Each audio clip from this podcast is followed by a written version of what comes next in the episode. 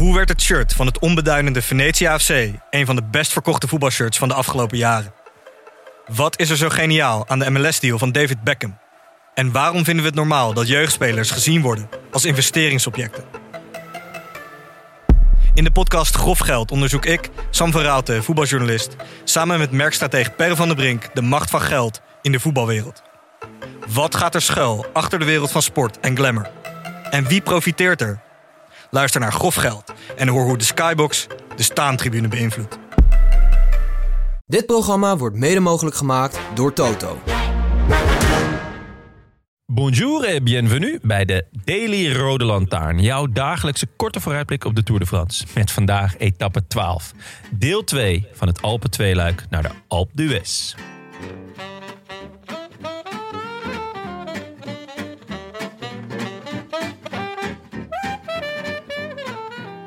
Ik moest even slikken. Ja, dat snap ik. Het was ook echt een schitterende opening voor mij.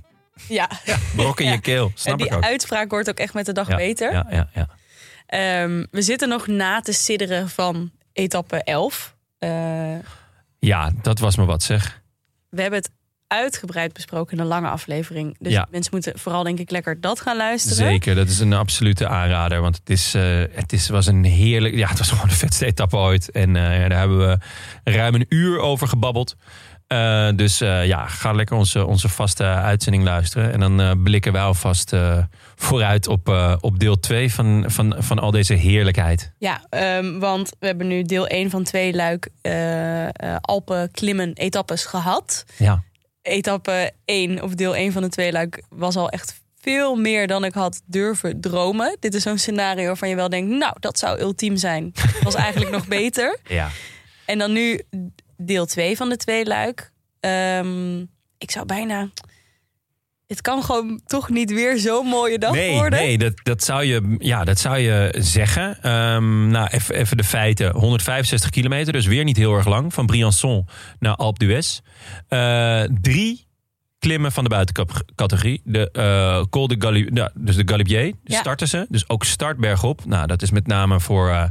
onze sprinters wordt dat, die gaan huilend naar bed vanavond. Ja, het lijkt me echt pijnlijk voor iedereen. Ja. Want er is zo hard gereden en gesloopt. Dit kan voor niemand lekker zijn, toch? Dat je gelijk een berg op moet rijden. Nee, dit is voor de mensen die het toch al zwaar hebben na gisteren. Is dit gewoon... een verschrikking eigenlijk. Ja. Dus en dan dalen ze af. Lange afdaling, klein stukje dal. En dan de Croix de Fer. Afdaling, stukje dal. En dan naar de Nederlandse berg. De Alpe d'Huez. Heel bekend. 13,8 kilometer. 21 haarspeldbochten. Gemiddelde stijgingspercentage is iets boven de 8%. Het zwaarste stuk is rond kilometer 10. Daar stijgt de weg met, 11,5 zoiets. 4660 hoogtemeters in totaal. En natuurlijk bocht 7, waar alle dronken Nederlanders waarschijnlijk nu al een feest aan het vieren zijn. En bier aan het drinken. En ze maken er altijd een schitterend feest van. Ben je er wel eens geweest of niet? Nee, nog nooit. Nee, ja, wel op de West zelf, maar niet tijdens de Tour. Nee. Dat, een soort carnaval, denk ik, in die bocht. Ja. Ben jij wel eens geweest? Nee, wel bij carnaval. Vertel. Ieder jaar eigenlijk. Ja, dat is wel echt... die beelden daarvan zijn ook echt vet. En toen wij in Kopenhagen waren, werden we er ook op aangesproken. Hè? Oh, zijn die Nederlanders? Oh ja, de Alpe d'Huez, bocht 7. Bocht 7. Ja, dus ik ben benieuwd. Le Bjorn James, zou die er staan? Ja, die kwamen we toen tegen. Dat is een man met een behoorlijke buik en op zijn shirtje Le Bjorn James. Ja, ik ben benieuwd of hij het redt naar bocht 7. In ieder geval niet met de fiets. Mm. En 14 juillet. Dus het zal de Fransen zullen ook op de berg staan. Zeker, het wordt knetterdruk morgen. Gewoon, het is vrijdag. Dus vandaar ook dat ze denk de mooiste etappe van deze Tour op een donderdag doen. Normaal gesproken doen ze dat toch vaker in het weekend. Ja. Maar dit heeft alles in zich om wederom een feestmaal te worden. Ja, ik durf dus bijna niet met deze instelling te gaan kijken, omdat we al zo verwend zijn. Maar ja, hebben we gisteren ook gedaan. We hebben gisteren ook gezegd van, het wordt knallen morgen. En dat werd het ook. Het leverde ook. Ja, dus laten we gewoon... Richard Plugge heeft ook net gezegd van, hij hangt nu in de touwen. Nu moeten we doorbijten, doordrukken. Dus ja, Jumbo is... je moet de ijzer smeden als het heet is. Ja. Jumbo is gretig. Die ruiken bloed. Ja. En die willen nu de definitieve doodsteek toedienen aan Poggi. Ik ben heel benieuwd of het gaat lukken. Pogacar was echt... ik heb hem nog nooit zo op de fiets zien zitten. Nee. Ik vond het op een gegeven moment wel zelfs een beetje pijnlijk worden om naar te kijken. Zielig, ja. Maar eenmaal over de finish... hij feliciteerde Vingegaard heel sportief... Ja. En haalt alweer wat strijdbare quotes. Hij stond echt met een big smile op het podium in het witte truitje. Ja, dat vond ik ook echt opvallend. Ik dacht echt, je mag best wel verbeten zijn nu. Je hoeft echt niet dit zo te doen. Ja. Maar het kwam wel overtuigend over. Ik vond met name die begroeting van Vingegaard vond ik echt... Ja, dat vond ik heel mooi. En ook echt daarvan dacht ik ook echt, dit is volgens mij heel oprecht. Ja. Gewoon respect. Echt goed, well played. Precies, goed gedaan. Maar daarna op het podium dacht ik echt... Een beetje zuurigheid mag best wel. Je bent net helemaal aan gort gereden. Ja, glaasje azijn in plaats van champagne. Ja, maar wel strijdbaar dus, denk ik. Maar ja, hoe... Gisteren had jij het goed. Jij ging voor Vingegaard, ik ging voor Poggi. Ja. Wat doe je nu? Favorietje? Ja. Voor morgen? Als ik tussen deze twee moet kiezen... ga ik toch voor Vingegaard. Maar... ja, Jumbo heeft ook echt met z'n allen heel hard eraan moeten trekken vandaag. Je denkt dat ze ook zelf een jasje uit hebben gedaan? Nou, misschien wel. Dat moeten we niet uitsluiten, denk ik. Ze hebben wel momentum en moraal. Ja. Oh, zag ze lachend over de finish komen ook, hè? Zeker, ja. Oh, wat mooi. Terecht ook. Ja. Ze hebben gewoon... Ze hebben herres gemaakt. Ze hebben herres op de flanken. Ik denk echt inderdaad... Jumbo erop en erover... Maar ik hou ook een beetje mijn hart vast. En ik zou het ook wel weer vet vinden als Pogacar... toch ook weer heel sterk blijkt morgen. Ja. En het gewoon zoveel mogelijk wedstrijd wordt. Ja, ik ben benieuwd ook hoe ze hem... of ze weer iets met de ploeg gaan proberen. Of dat ze zeggen van we beschermen Vingegaard... en laat Poggi maar aanvallen, dan reageren wij. Ja, denk je dat dat de tactiek gaat worden? Poeh, ja, ze kunnen natuurlijk niet meer spelen. De dichtste man na Vingegaard is Kruiswijk. Mm-hmm.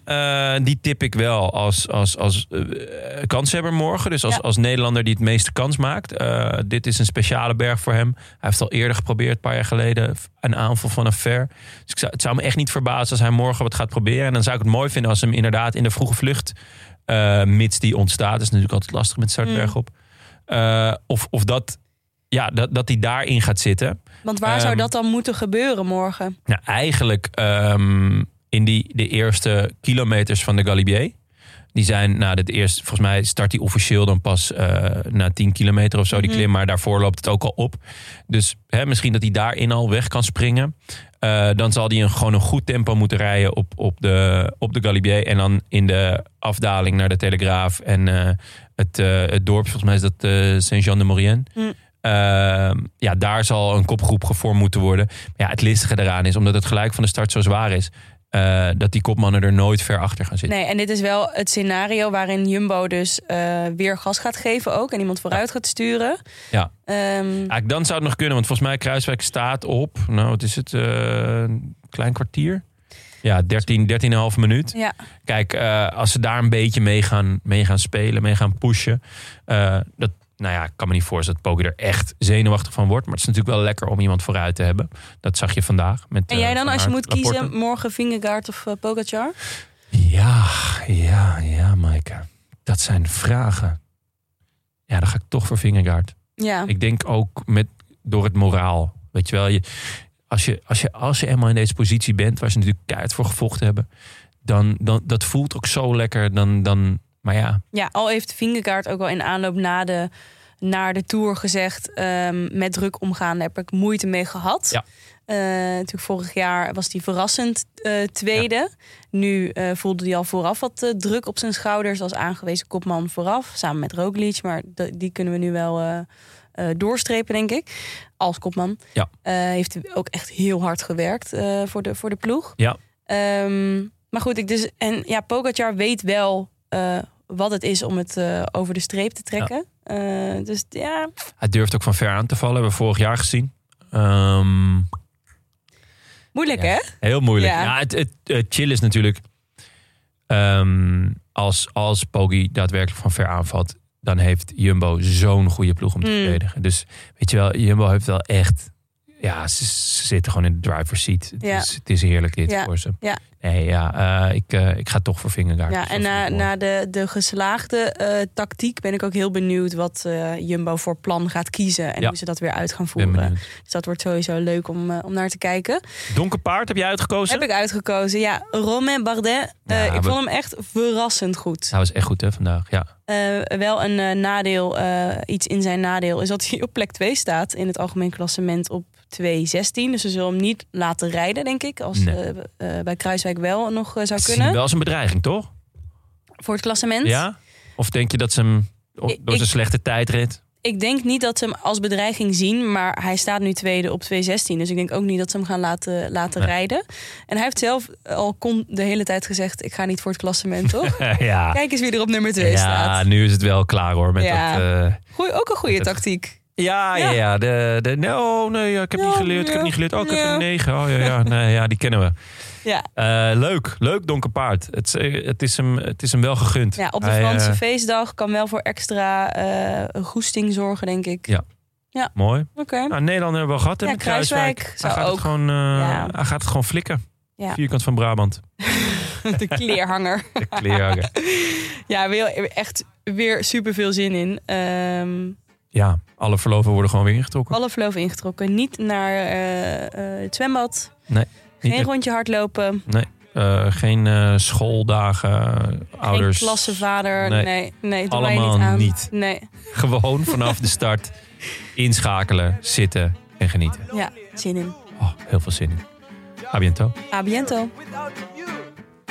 I wish I could be in the south of France.